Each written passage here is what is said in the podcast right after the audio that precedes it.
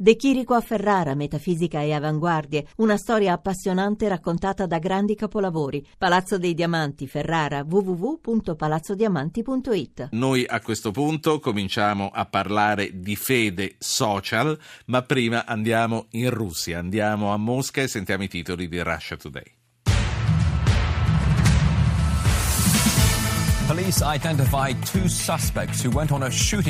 La polizia identifica due sospettati per la strage al centro disabili in California e dichiara che la pista terroristica non è del tutto esclusa. Gli aerei da guerra britannici hanno effettuato il primo attacco contro lo Stato islamico in Siria poche ore dopo che il Parlamento ha approvato l'azione militare. La Russia mostra centinaia di immagini satellitari oltre a video catturati da droni per provare i traffici di petrolio della Turchia con l'ISIS. Il presidente sarà obbligato a dimettersi qualora le accuse dovessero risultare vere. 3 milioni e più di follower su Twitter solo nell'account in lingua italiana. Papa Francesco e Vaticano sono una presenza concreta sui social network. Saluto Antonio Spadaro, la civiltà cattolica, direttore, esce in questi giorni con un saggio italiano Quando la fede si fa social, il cristianesimo all'epoca dei new media. Buonasera Spadaro. Buonasera, buonasera a lei. Evangelizzare e non trascurare nemmeno Twitter e Facebook per trasmettere contenuti dichiaratamente religiosi. Sì, eh, certamente internet non è da considerare come uno strumento, neanche uno strumento di evangelizzazione, c'è da comprendere come la rete sviluppa uh, un modo di pensare e di vivere, anche di vivere le relazioni.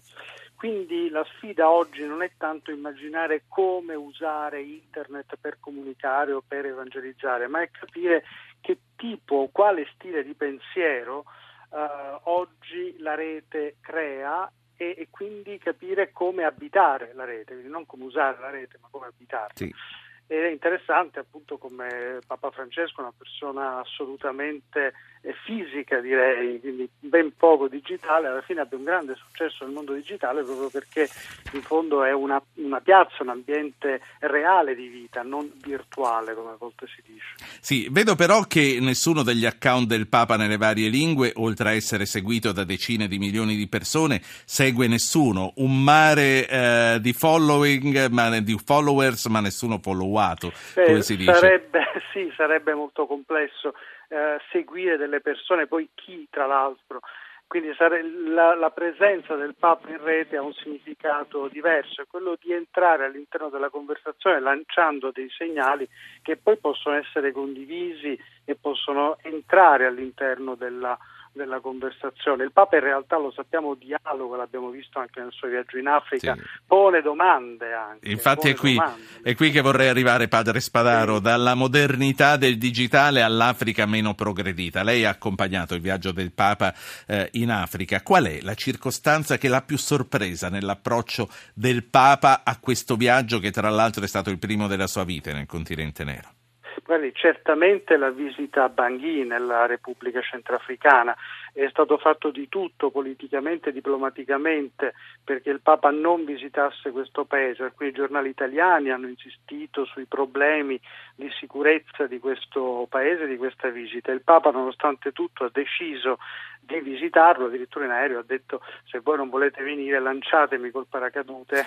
e, e, quindi ha voluto, ha desiderato questo viaggio e devo dire che tutte le previsioni sono state smentite, la gente non è rimasta sì. in casa ma è scesa per le strade accogliendo eh, il Papa, soprattutto devo dire il momento chiave di questa visita, il cuore, è stata la visita alla moschea di Bangui, dove l'accoglienza è stata strepitosa. Spadaro, eh, fu sua la prima intervista al Papa qualche mese dopo il suo insediamento. All'epoca fu poco più che una dichiarazione di ciò che aveva uh, in cuore di fare. Ripensandoci due anni dopo, come sono andate le cose? Ha avuto troppa fiducia in qualcuno dei suoi collaboratori?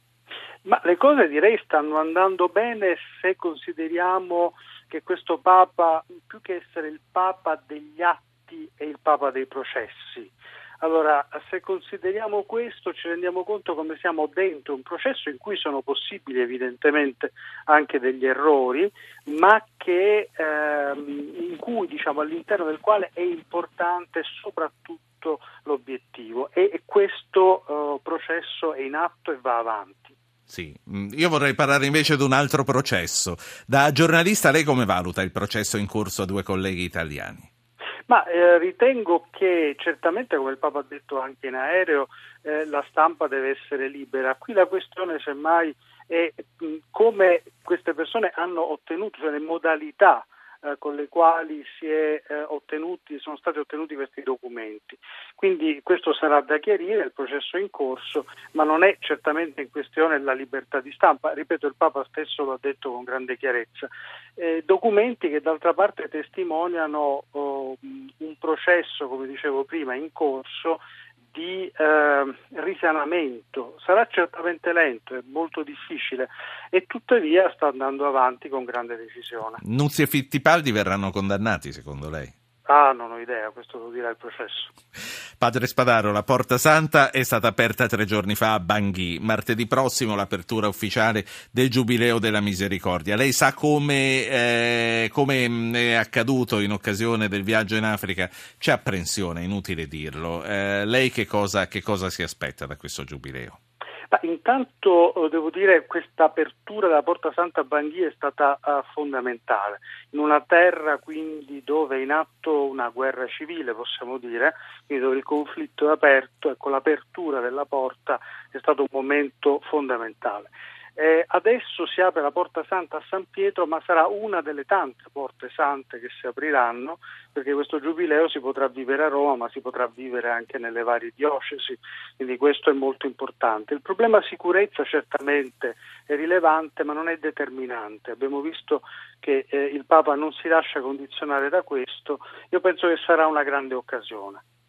Io eh, la saluto, eh, ricordo innanzitutto il titolo del suo libro che è Quando la fede si fa social, il cristianesimo all'epoca dei eh, new media.